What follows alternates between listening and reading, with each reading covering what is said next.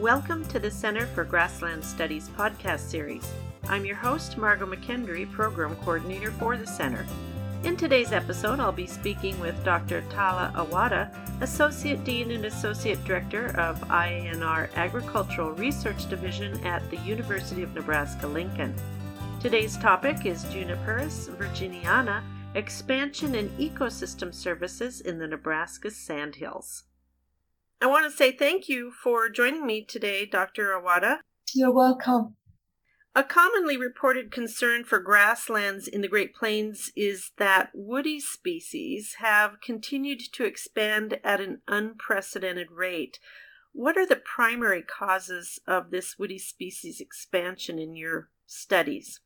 In my study, and I focus on several woody species, Juniperus virginiana, or better known uh, locally as eastern red cedar, um, is one of those.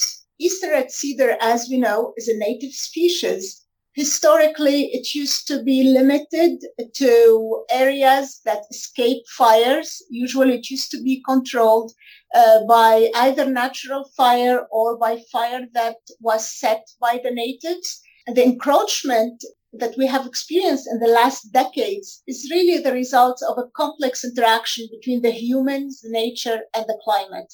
Human induced factors such as fire suppression is one of the main reasons that uh, is behind the expansion of this species and other species. Uh, tree planting is another uh, factor, overgrazing, climate change, and nitrogen deposition.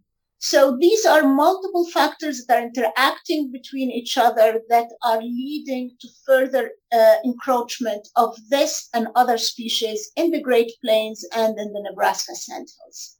Now, you and others have documented that this expansion of woody plants on grasslands threatens key ecosystem services and resilience. What are these threatened ecosystem services, and how is grassland resilience impacted by woody plants? All right, so let's start by defining ecosystem services, which are the services that are provided to humanity or to humans.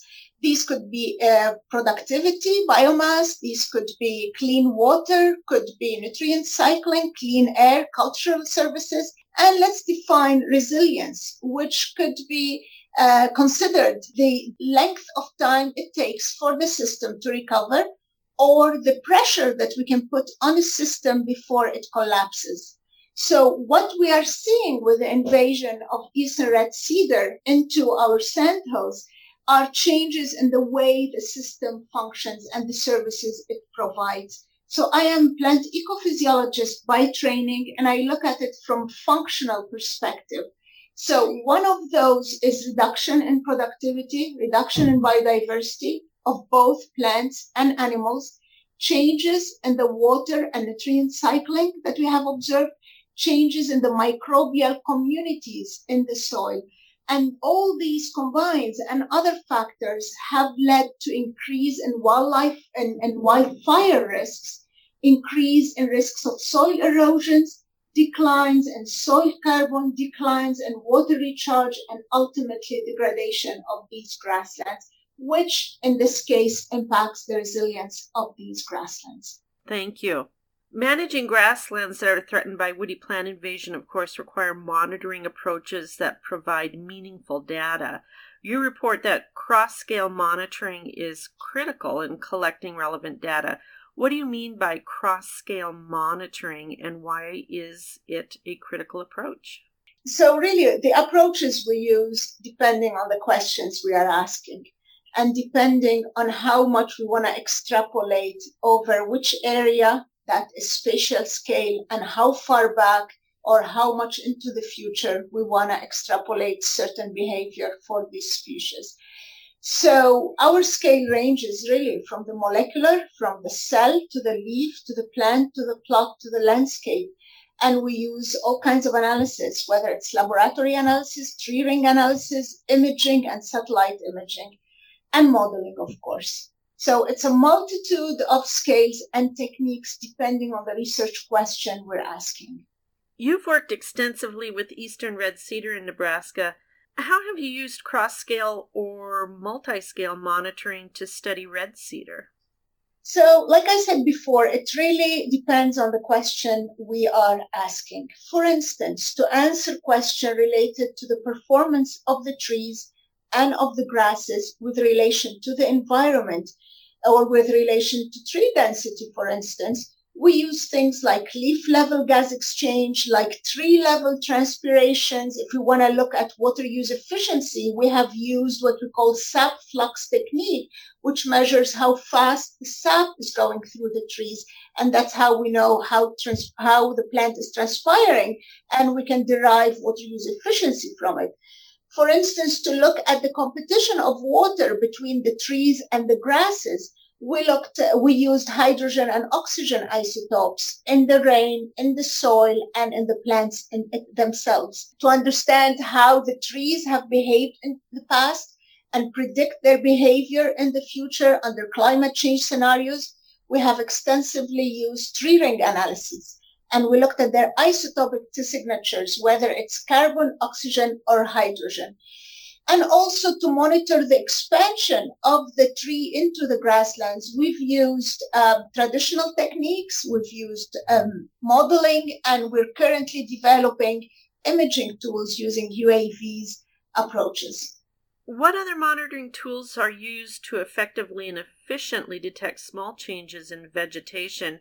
And then, how are these tools important to the development of management approaches to control such woody plants as eastern red cedar. You know, some labs, such as Dirac Twidwell's lab, uses indicators um, such as wildlife, which is fantastic. I don't, I'm not a wildlife ecologist, so I can't use that technique.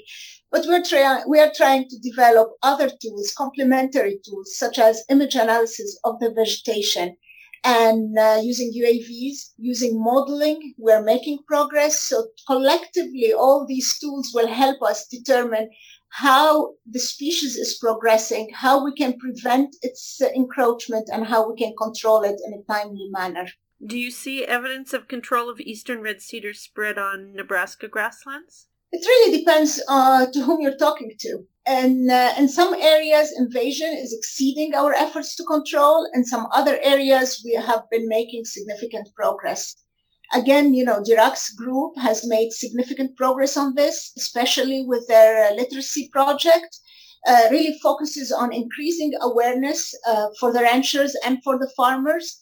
I echo the recommendations that prevention is the best key for control. We need to prevent its further encroachment. And if we can't, we have to intervene as soon as possible. The earlier is the intervention, the more success we have. The longer we wait, the more difficult it becomes to control it, the more difficult it becomes to restore the site, and the more expensive it becomes. Is there anything else you'd like to add on this topic before we close?